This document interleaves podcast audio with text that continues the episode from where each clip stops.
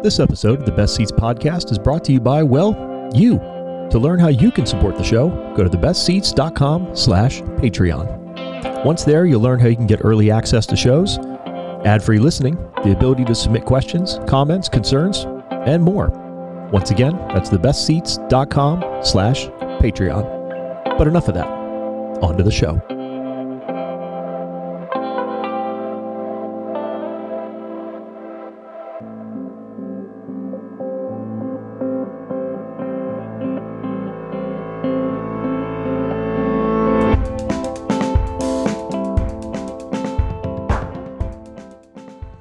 Hello and welcome to the first ever episode 43 of the Best Ceats podcast, the only podcast bringing you interviews with some of the most talented people in and around the hospitality community for Orange County, the rest of Southern California, and beyond each and every episode. I am your host, Crawford McCarthy, founder of The Best Ceats. Thank you, as always, to my friend Ali Coyle for providing music for the show. You can find more of her work at alicoylemusic.com, A L I C O Y L E music.com. And as a reminder, if you enjoy the show, please be sure to leave a rating and review wherever you're listening. It helps other folks discover it. Go to thebestceats.com for more content just like this. I'm very happy to say that um, with things starting to emerge. We're obviously still dealing with the global pandemic, but with uh, case numbers dropping, vaccine counts going up, things like that. Uh, I felt it was the right time to open up some different opportunities uh, over at patreon.com slash the best ceats for advertising opportunities. This uh, there's so many people that support through Patreon that make this podcast possible. I wouldn't be able to do it without you. I wouldn't be able to do the video content without you or the best ceats in general. So I am forever in your debt and thankful.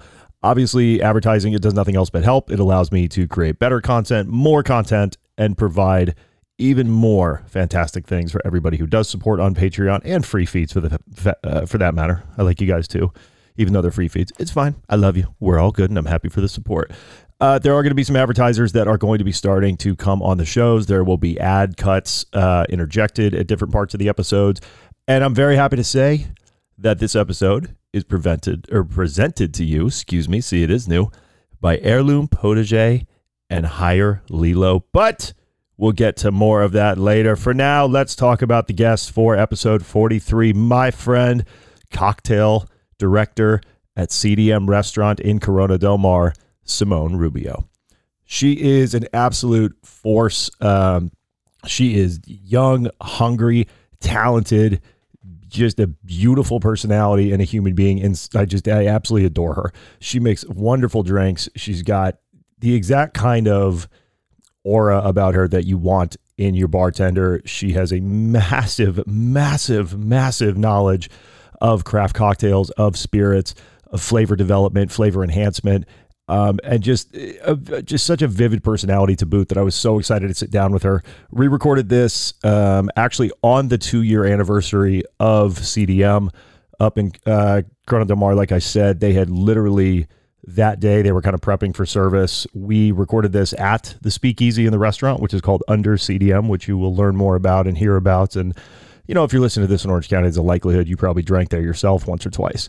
Uh, just a fun conversation all about getting back behind the stick and what that means, developing flavors for different clientels, varied clientels. Um, again, CDM's a restaurant that's earned a lot of accolades, rightfully so.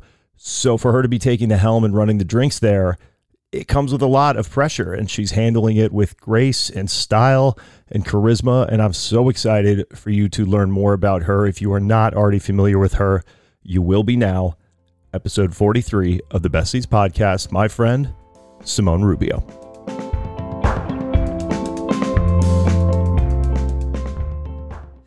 Hello, indeed. Simone, thank you so much for taking the time to sit down. I am so excited, A, to see you because I missed your face, and B, to sit down and get you on the show and kind of talk about all things that's been going on in your life, uh, things of the past year, and obviously what you've got going on behind the bar down here at Under CDM, where I should mention we are recording this episode pre service a little bit. So if there's any noises, apologies, but we should be good because we're hidden down here in your kind of cocktail lair. Yeah. For people that may not know you or your background, can you introduce yourself real quick and kind of give your history? Yes. Uh, first things off, first podcast. So if I'm a little shaky, that's why. But my name is Simone Rubio.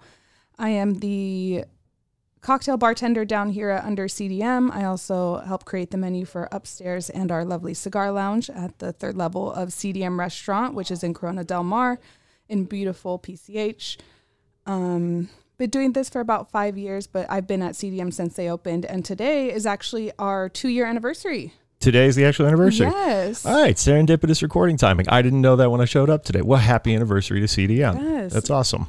I mean, last year feels like it didn't count a little bit, but you know what? No, it's a mulligan for everybody. Nobody had a birthday. No one got any older. It's it's a complete mulligan. Uh, Simone, you're a very talented bartender. You're somebody that I've proud to have gotten to know, and somebody that I'm very proud to call a friend. Where did your kind of passion and your journey with cocktails and bartending start at?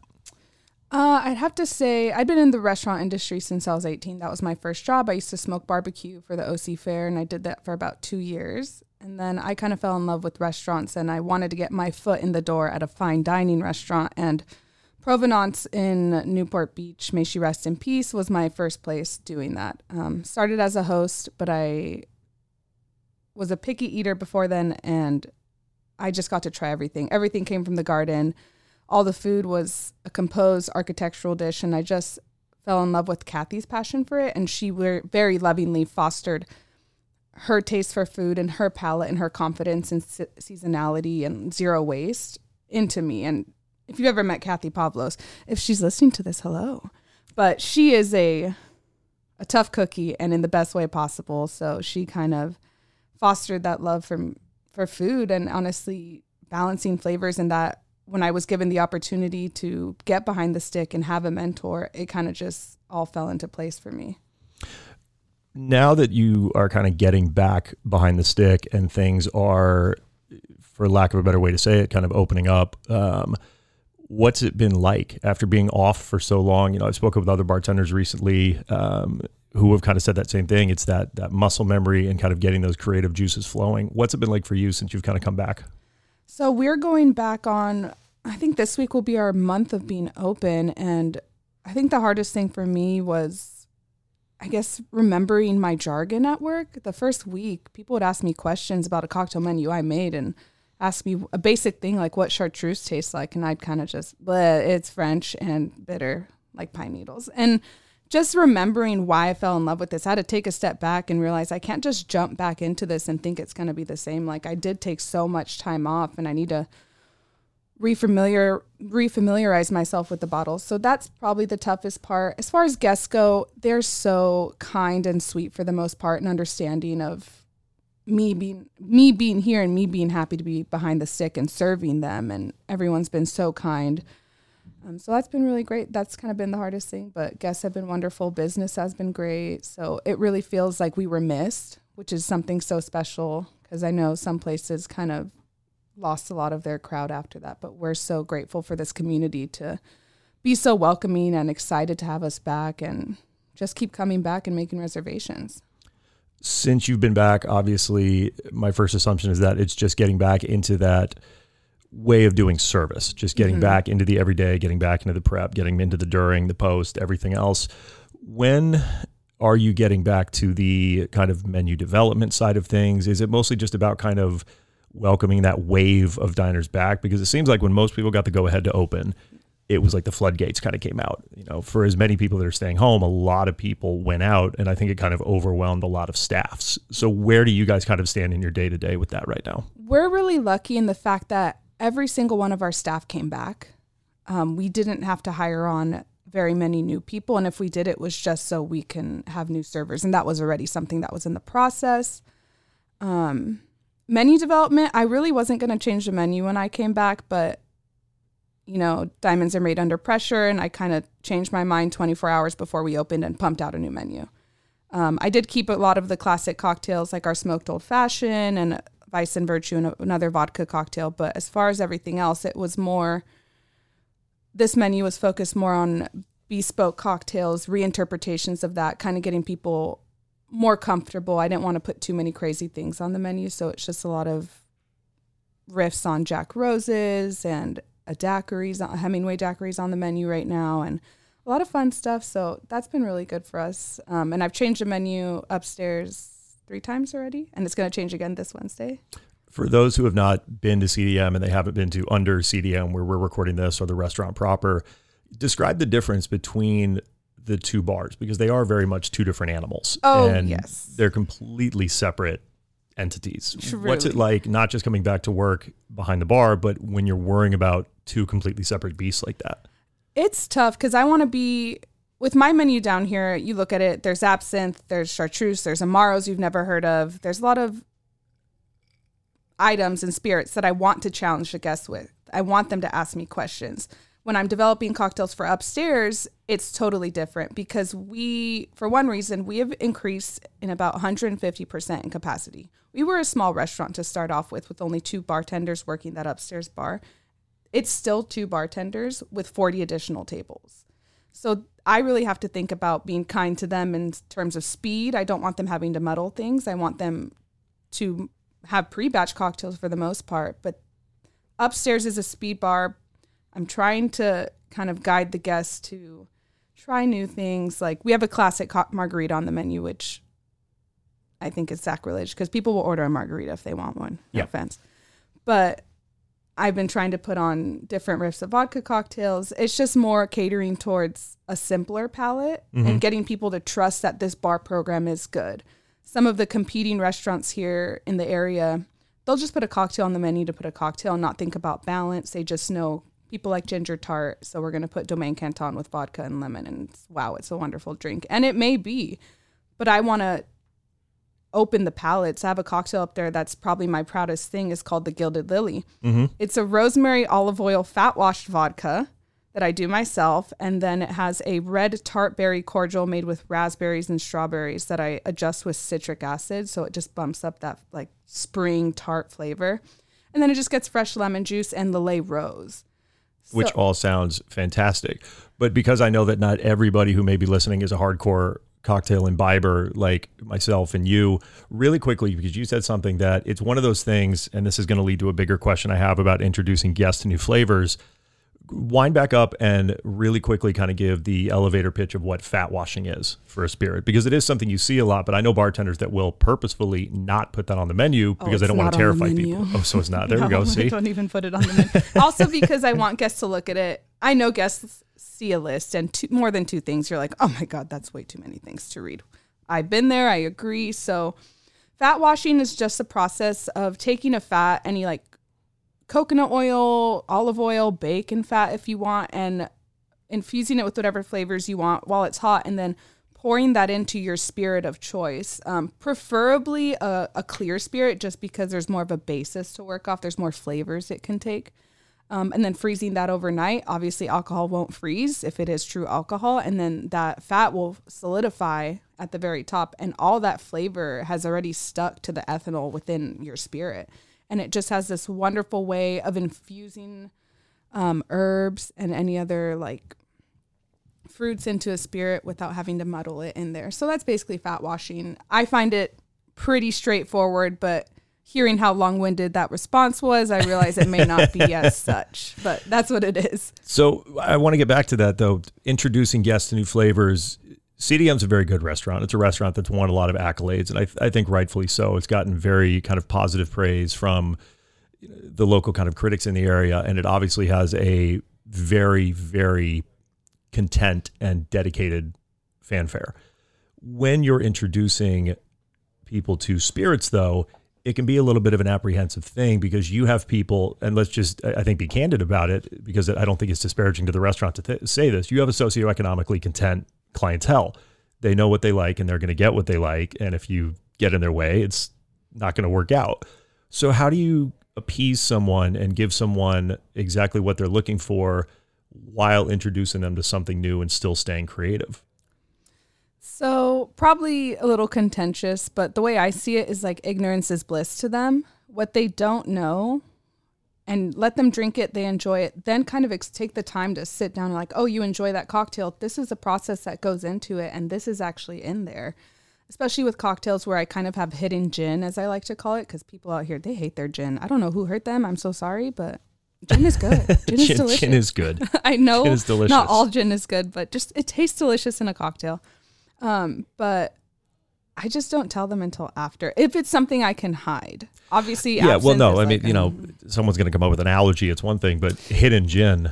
I really gem. like that hidden gin. hidden gin. That's going to be the name of the episode right there. Hidden gin. It's going to be like a movie. It's going to be said within it. Hidden gin. It's honestly, I don't know who described it to me, but they said, why would you make a soup with just water as the base? Like, wouldn't you want to use vegetable broth or chicken broth to have that base? And that's kind of how I see gin. It has so many different expressions, like not just dry, like Tanqueray or Beefeater, which are have their place, but there's so a renaissance of gins that people just need to have their open palate to, and I don't want them to be scared of it. I'm like, trust me, it's not scary. It's not gonna give you some Edgar Allan Poe esque depression like within the second. like even though that's kind of what it was advertised as, I promise it's not going to happen. So that's kind of how I go about introducing guests. But what's hard is that I'm not up there. Yeah. So I need to make sure my staff is patient enough with the product and patient enough with me. And when they have a full service bar, obviously I'm not going to expect them. I'm like, why you didn't tell them that my my cocktail was fat wash and it takes 48 hours? I'm like, no, I don't expect that from them. But I do expect them, if a guest asks what's the process of goes into it, that they can candidly and confidently explain that without being, um, I don't really know. Because Yeah. that's when the trust is gone and that's where all that work and making that cocktail is lost. So Completely. that's kind of how it goes up there. But they're great up there. I my bar director works up there, Nick Dunn. Um, we work side by side, kind of ordering and figuring out new cocktails up there. And then uh, Pamela and Sam are the other two girl bartenders up there that do great work, have great um, hospitality. And then Sam is actually training with me down here to work down here. They call her my apprentice, which I don't appreciate, but I think is very fancy. um, but she will be training down here pretty soon. So I've been preemptively telling all my regulars, you know, like, don't bite her. She's nice. She's one of us. She appreciates the craft cocktail scene and she cares about learning the spirits, which is huge for me. Well, it's time for a little commercial. Yeah. The last year provided so many challenges for restaurant owners. Now that they're finally getting a chance to open their doors again to the public, it can only be an exciting thing. However, some of those challenges still remain, like hiring new staff after having to let go of them for almost an entire year. That's where Hire Lilo comes in. Custom built from the ground up by hospitality professionals, Hire Lilo is your destination for restaurant hiring. Applicants can create resumes on the site, set up meetings, use the virtual messaging system to communicate with potential hirees, and more. Restaurants also have a multitude of options to choose from, including selecting mandatory shifts for specific positions and more. The website is easy to use and is a perfect build out for the hospitality industry.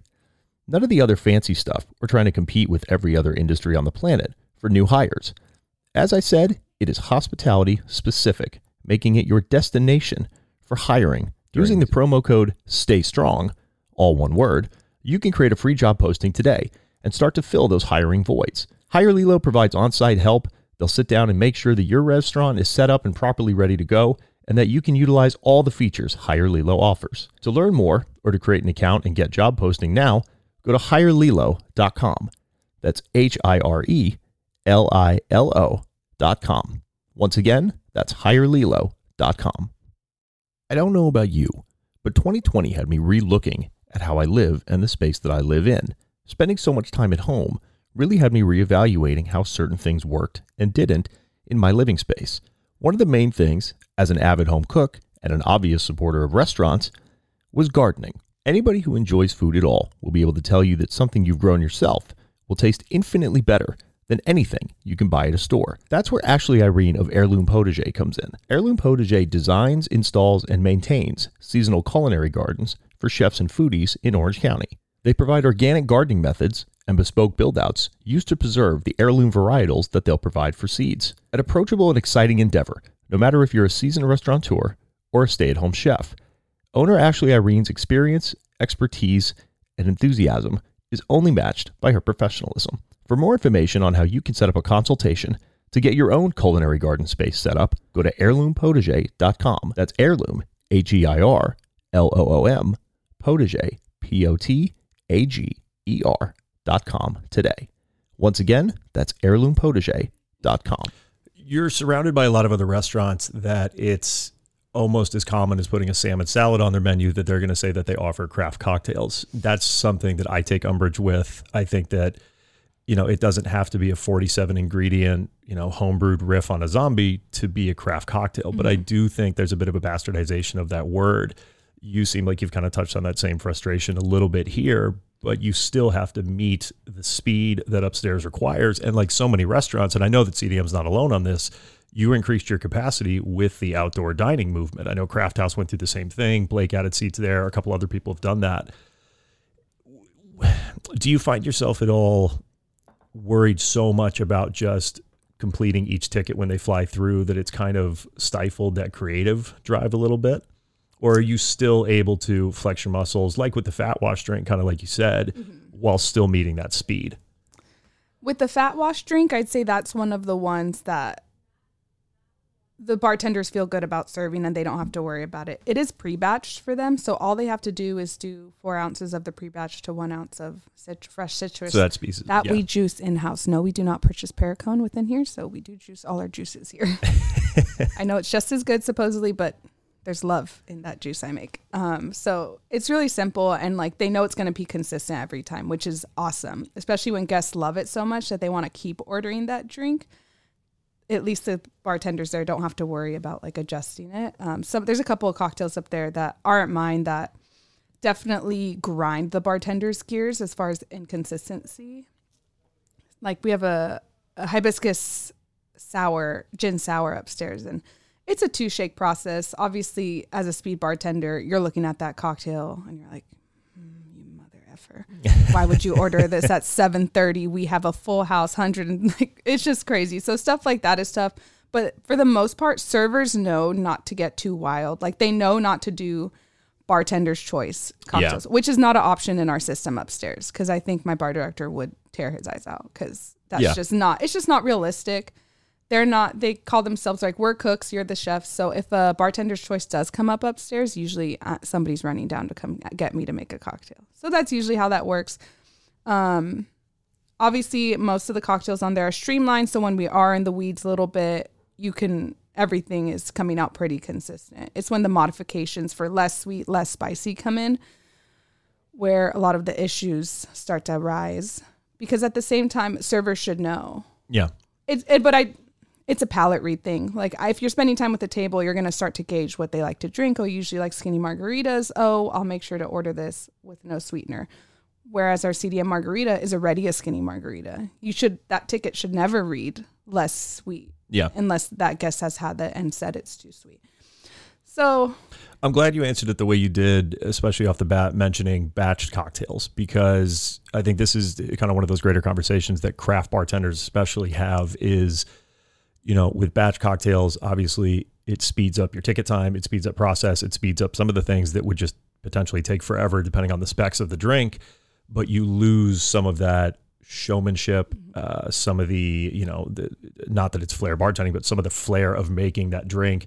Now, obviously, everybody's situation is a little different right now. At the time of this recording, technically, there's no indoor dining. Obviously, that's kind of up to the discretion of every restaurant, but you're still not getting that traditional interaction that you are with your bartender. Mm-hmm. So, obviously, I kind of assume where you stand on batching for the, the some part, but where things like that, things like batching, kind of where do you stand on that from the craft bartender perspective? Pro batch? I'm pro batch if you have a high volume restaurant like it mm. is upstairs. I don't pre batch down here because it seems like kind of a cheat. Like I have four tables and four bar seats. And like the reason people come down here is to see that I have all my fresh herbs out, all my fresh citruses out. They want to see me muddle, they want to see me double shake. I smoke cocktails, and everyone is in that line of sight towards me. Also, it's very dim down here. I basically sit on a stage the entire work shift. I was going to say, it, it, for people who haven't been to Under CDM, um, the social media for it will be in the show notes, and we'll probably get to it at the end of the show. So check it out. But it is, it's theater down here. I mean, Oh, it's yes. it's very much theater down here, and it's it's you know again when you're in service, I've been in here. It's dark. It's you know sensual. It's a little kind of mysterious. It's it's fun. It is. And it if you'd never been down here before, a lot of new time guests. Um, I love when I have a room of regulars and I'll have one table that's oh, I'll have a glass of wine and like a vodka soda, which I do serve. I didn't used to serve those down here, but I have mercy on your souls, people, you keto people. So they'll order it and then they'll see me just running out drinks, like different glassware. This one's smoked. This one's on an ice cube. Whoa, she lit that twist on fire. What's that? And like, without a doubt, the, before the end of the night, they're what is what is going on? Like, who made this cocktail? Yeah. I'm like, it's it's my menu. Like these are all my children essentially. These cocktails, and I do care about them each and every one. If maybe if tonight that's not what you're into, maybe come next time and we'll do a palate read. Is what I like to explain it to guests as because I want to get to know them and what they like to drink and how where their palate sits, salty, sweet, what what have you. And then I'll have a good experience next time. If they didn't want to drink my fancy cocktails, I know it's like intimidating and my cocktail menu is very wordy. That's fine. But when I have other guests around them being comfortable ordering or they'll I do a cocktail called the 411 and they'll always ask, "Oh, what's that cocktail?" and "Oh, I just asked Simone to make me something because I trust her." Hearing that come from another guest is so big for me. Yeah. And then for another guest to hear it, they're like, "Oh, she knows what she's doing." As somebody who is so young and at the same time so accomplished, obviously, even having great mentors in great areas, and environments to learn, there's so much self education that goes into it. 2020 obviously had a lot of people at home. A lot of people were bartending at home. Obviously, liquor store sales were through the roof. Some- Some of the reps that I'd had on the show said that they weren't doing on premise at restaurants, but they're in like their on premise liquor store visits were just skyrocketing. Mm-hmm. From your perspective, what are some things that people could still do to be less intimidated, to break the chokehold that Tito Soda seems to have on so many folks? Right. Even just like getting a different vodka you've never gotten and maybe like the Ketel One Peach or the Ketel One Botanicals, those are great ones. Obviously read the label. You don't I know they don't want it sugary, so don't be grabbing New Amsterdam because that's not that's not what you're looking for, honey. Get just get a different vodka and maybe instead of soda, get a LaCroix, you know? Just baby steps, put some fruit in there. Maybe next time you muddle it, oh shoot, it's a vodka smash. Oh shoot, you have some fresh citrus? Put that in there too. It's probably gonna taste good and you could probably adjust it. I know this is an audio podcast. I wish to God all of you could see the smile on her face right now because it is that easy. Just mm-hmm. little changes. I mean, switch from, you know, a very, I'm not going to throw them under the bus, but switch from a very large brand tonic that everybody knows with that yellow label and get yourself some Fever Tree. And again, and they're not sponsoring the show by any means. They're, they want to, they're welcome to, but welcome. it's just better. It's just little changes make a big, big change, I think, in the long term. it's like baby steps. I'm like, it's, I'm not going to ask you to like make nut milk and then sh- reduce it and make orgeat, a French sweetener made from almonds. But just try try something new or like I always let people know cuz my Instagram is on the menu. I'm like just message me if you have a question and I do have a lot of guests who it'll be like Sunday at like 2 a.m. and they're like, "Hey, what are your specs for a margarita?" I'm like, "Okay, I'm half asleep, but I'm gonna I see you. respond." I Like see I appreciate the the flex on it. So always message me. I think the internet is a great resource. Just know who you're reading it from. Um, I don't want to throw Pinterest under the bus, but I tried of Pinterest cocktails in my time, and they're almost never good. No, the um, the amount of information that's out there from so many credible people, and especially one of the things that I found in 2020 that I loved is restaurants did this a lot, but I saw a couple bars do it too. Is they would put digital cookbooks online. Some of the time they were in an effort to gain money to support their staff. I know a couple restaurants that I adore up in Canada did that, and I bought the digital books. I think Momofuku just released a free one of like seven sheet pan recipes. Literally have like- their cookbook in my bar. All right, there it is right there. I love it. Cocktail codex. I mean, just it, walk into Barnes and Nobles or a local bookshop if you still have one of those around, and just grab something. Again, cocktail codex is a great place to start. Yeah. Mm-hmm. Any of the Death and Co books. There's so much information that there's really no excuse to drink poorly. Right. From the emotional standpoint, getting away from the drinks and getting into the mental aspect of getting back. CDM, you know, like we said, it's a restaurant that really made a big splash when it opened, rightfully so, I think, in a lot of cases. What is it like for you coming back behind the stick, you know, taking the reins and kind of running the show down here, not just as a bartender looking to get back to work, but as a woman, as a woman with Latin origins, like after everything that 2020 put on the world with kind of social recognitions and things, how good does that feel to kind of have this space and be like, yeah, it's mine and I'm leading the show down here?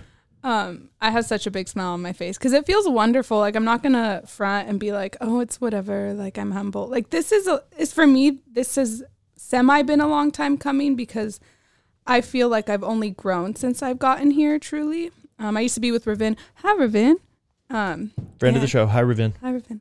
Um, and he, we were our magic duo back here. Um, this bar is very small, so when people come in and I tell them that there used to be two bartenders behind here, they say what, and I say mm-hmm.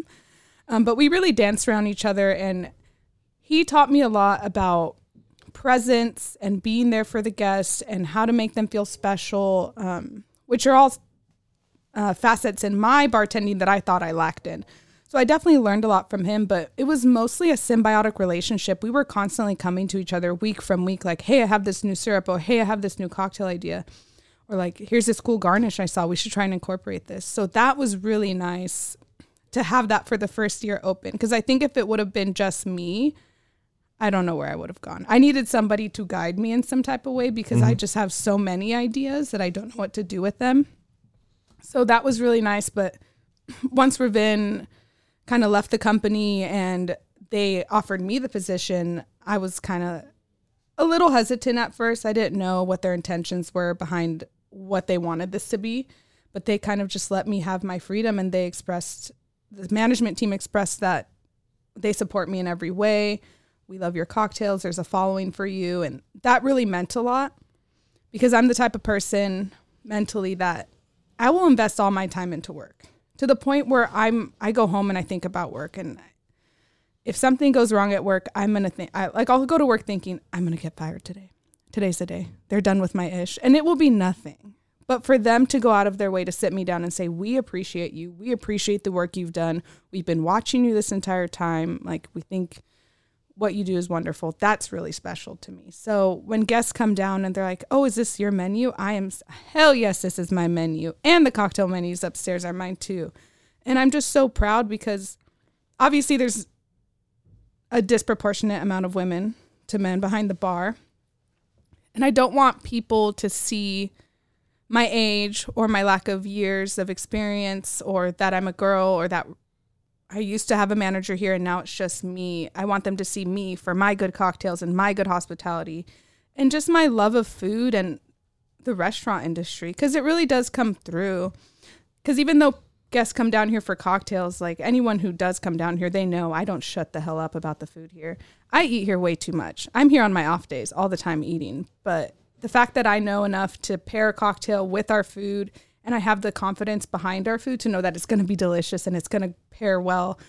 Like the chicken piccata is going to taste great with the bodacious herbaceous because it's tart and it has sage and it pairs with the crispy capers on there. It's just all delicious and those type of guests like to come in here. I say keep coming in here. If you like to support women behind the bar, come support me and support all my other lovely friends like Rachel Keeney and um I have to shout out China just went back at Blind Rabbit mm-hmm. at the packing house. I'm and should really- mention Rachel Keeney, Rachel Keeney at the time of this recording just ended up at Mayfield. So Whoop, whoop.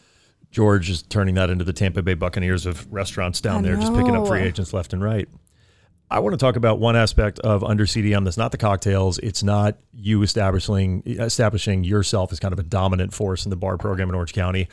I want to talk about the photo booth. Oh, so again, for those that haven't been there, under CDM, small, intimate, couple of tables, kind of you know red velour. It's sexy, and again, I like that you said you and Ravin dance back here. For people when you see this bar in person, that's that's a very tight dance. So I Mm-hmm. know nobody puts baby in a corner, but y'all literally in a corner. Yeah. right across from the bar is the photo booth. I've been in the photo booth. Multiple friends have been in the photo booth. I'm looking at the ceiling to see if one of my photos are up there. I don't see them, and, and for public safety reasons, that's probably for the best. when you have no choice behind this bar, and we'll get back to this day soon when COVID kind of clears up, ideally. There's no easy way to say it. Have you seen some shit in that photo booth? I have seen so much shit here. Like wow. like I had worked in Newport, but I worked in sleepy Newport for 4 years like prior to this. This is a different ball game. People have so much energy here. They don't even know what to do with themselves. So sometimes it'll be the photo booth is fun, but it's free, people. That's $11 for one strip at the OC Fair. You get two pictures, two four roll pictures for free here. So I see the appeal, but more than a handful of times I do have to remind people like, hey, it's been like 10 minutes and there's people waiting in this small four seat room for you to get out of the photo booth because it's not really intimate. There's just like this red um, curtain. And that's why I wanted to ask. So, if something is happening and would never imply that something would happen because this is a fantastic, well established, well respected business. But hypothetically, have you ever been making a drink and seen the flash of that photo booth and like just made a mistake on a drink? Maybe a shaker breaks, maybe just a strawberry goes flying, whether it was yours or otherwise. So I'm already blind, partially blind from this photo booth. So I feel like at this point, the little mechanism in my like retina or whatever that would be shocked by it is just unfazed by it. I mostly react to it to let other people know that it is bright. They're like, "What was that?" And I was like, "That's the flash. Would you like to go take a photo? Wouldn't that be fun?" Um, I'm pretty used to it. Guests aren't used to it, so I almost react for them so they know. Gotcha. Um, but for the most part, it's fine. It's usually when I hear like a little bit too much banging in there, I'm like banging elbows or like they're trying to really fit four people in what is a one person photo booth. Yeah, it's tight. It's compact. It's it's the photo booth version of your bar. Right. I mean, it is um the photo booth itself. Fun fact is pre World War II. The frame of it is an antique. It was one of the few photo booths that wasn't used for ship making. Apparently, um, obviously the camera and all that stuff is new. Yes, all the photos go to the cloud. Take with that what you will. That's awesome. I did not know that. Yes. Um, one thing that a lot of people have been kind of relearning after being off and out of work in whatever capacity for the past, you know, almost a year. We're recording this on what, the 9th, um, day after International Women's Day. So obviously, very kind of serendipitous timing to be sitting down with a badass woman to record. Aw, thank you. What has it been like from the, you know, we could talk about muscle memory a little bit. What's it been like from that work life balance jumping into it? You mentioned that you fully commit yourself to work. Yeah. How was it after not having work to be committed to for X amount of months? So the first lockdown came at a wonderful time because I was burnt out. I was like dr- like fully burnt out, like dramatics. I was telling my friends over FaceTime, I'm gonna leave. I'm done with this industry. And like I know every bartender's been there. It's just like you just need to wallow in your pity for a little bit. So that first lockdown came at a great time. I was just tired. I spent, like I said, I spent all my time at work. I spent when I was not at work, I was thinking about work. I was thinking about how I messed up at work. So quarantine kind of brought it all back in. Um, first break, I was kind of like, I'm just going to live my life. I'm not going to worry about making cocktails or making money. I'm just going to enjoy the time off. And I did. Then I started to miss a lot of things. I started to miss making cocktails. I started to miss seeing people look surprised when I make them something they don't necessarily think they would have liked. Um, and I knew that this was four weeks in. I was like, oh, we're going to get back to work soon. Oh my gosh, I better start getting like my mental health right. Wrong. Um, but it did give me a chance to kind of get back into therapy and like look, because I was in therapy years ago, um, but it had been probably about three years. And I thought, do I have anything to complain about really? Do I deserve a therapist? Like, I have a good job, I have a house over my head, I have a car, I'm not worried about money. I don't think I need a therapist. And then it all just kind of fell down when I went into that first session and just started talking about my life. And she says, what she say? She says I'm a doomsdayer. One thing goes wrong, and I'm like, oh, I'm getting fired tomorrow. This is it for me, cruel world. And that's kind of me. Um, it's not me as much. It's me like one percent of the time. But just to refocus on mental health and taking time out for myself and knowing when to separate work from my personal life. Um, even though I do, where this is my passion, this I love doing what I do it's okay to take a step back and to not have this be the center of my life and having the moments before I go to work, not thinking about work, telling my managers, please don't text me before three o'clock because I don't need that type of stress, um, has been really helpful and really refocus myself and appreciate and be grateful for every single day that I'm in here and grateful for the people that walk in the door and the people that I get to work with um, has been really important for me. But go to therapy, kids. It really helps. Whether or not you think you need it or not, it's really nice to talk to somebody unabashedly and unashamed. So that's what I think. All things considered, though, it's good, it's good to be back. Oh, it's wonderful being back. New food, new menus, season out seasons are changing. We get to change the menu to spring. I'm so excited. Well, yeah, we missed spring the last time around. So Right, right. I was like, "Ugh, I didn't even get to use my kumquats, man. no, whatever menu you had in March, for better or for worse, it's it's now March again. So Oh yeah, she died last year. She's not coming back. I, I realized I said they're all cursed. I was like, all those cocktails are cursed. They're never going to bring them. It was a dead menu. So Fair enough. Simone, I know you got a busy day. I don't want to keep you for too much longer. If people want to find you and DM you at two in the morning on a Sunday, like you said, to ask about margarita specs, where can they do that at? oh my gosh, please do. Uh, on Instagram, I am at Simone the Bartisan.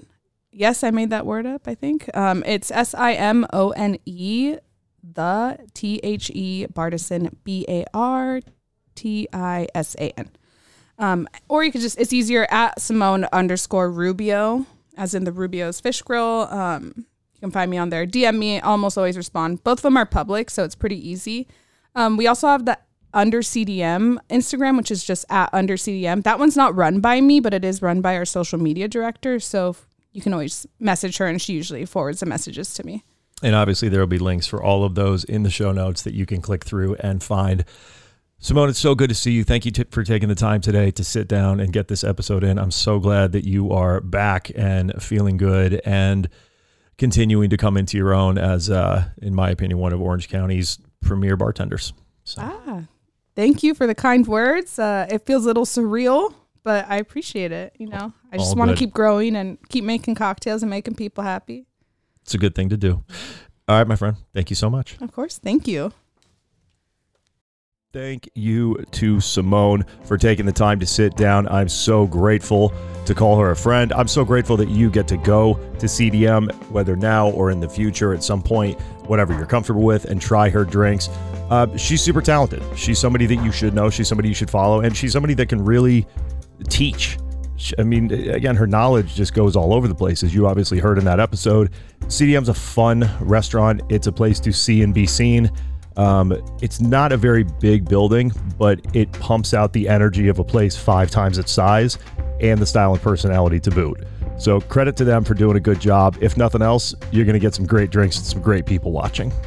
I uh, hope you enjoyed the episode. Again, thank you so much to Heirloom Potager and Hire Lilo for making this episode possible. Thank you to all of you on Patreon who make this episode possible, along with all the other content for the best ceats. Don't forget that you can find me on Instagram at the best ceats, C E A T S, for those of you not reading right now, thebestceats.com for more info.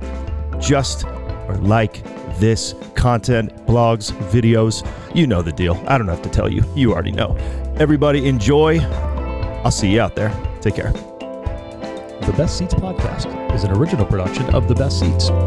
It is written, edited, produced, and owned by myself, Crawford McCarthy, founder and owner of The Best Ceats. It is recorded in Aliso Viejo, California. It is subsidized through generous donations through patreon.com slash the best ceats. The following are names that have subscribed at the highest tier, aka norm status, and thus allow me to produce the show each and every episode. Thank you from the bottom of my heart. Here are the supporters. Alexander Cook, Katie Kazzy, Serena Warino, Eric Lutz, Cheryl McCarthy, George Pavlos. Thank you for your support.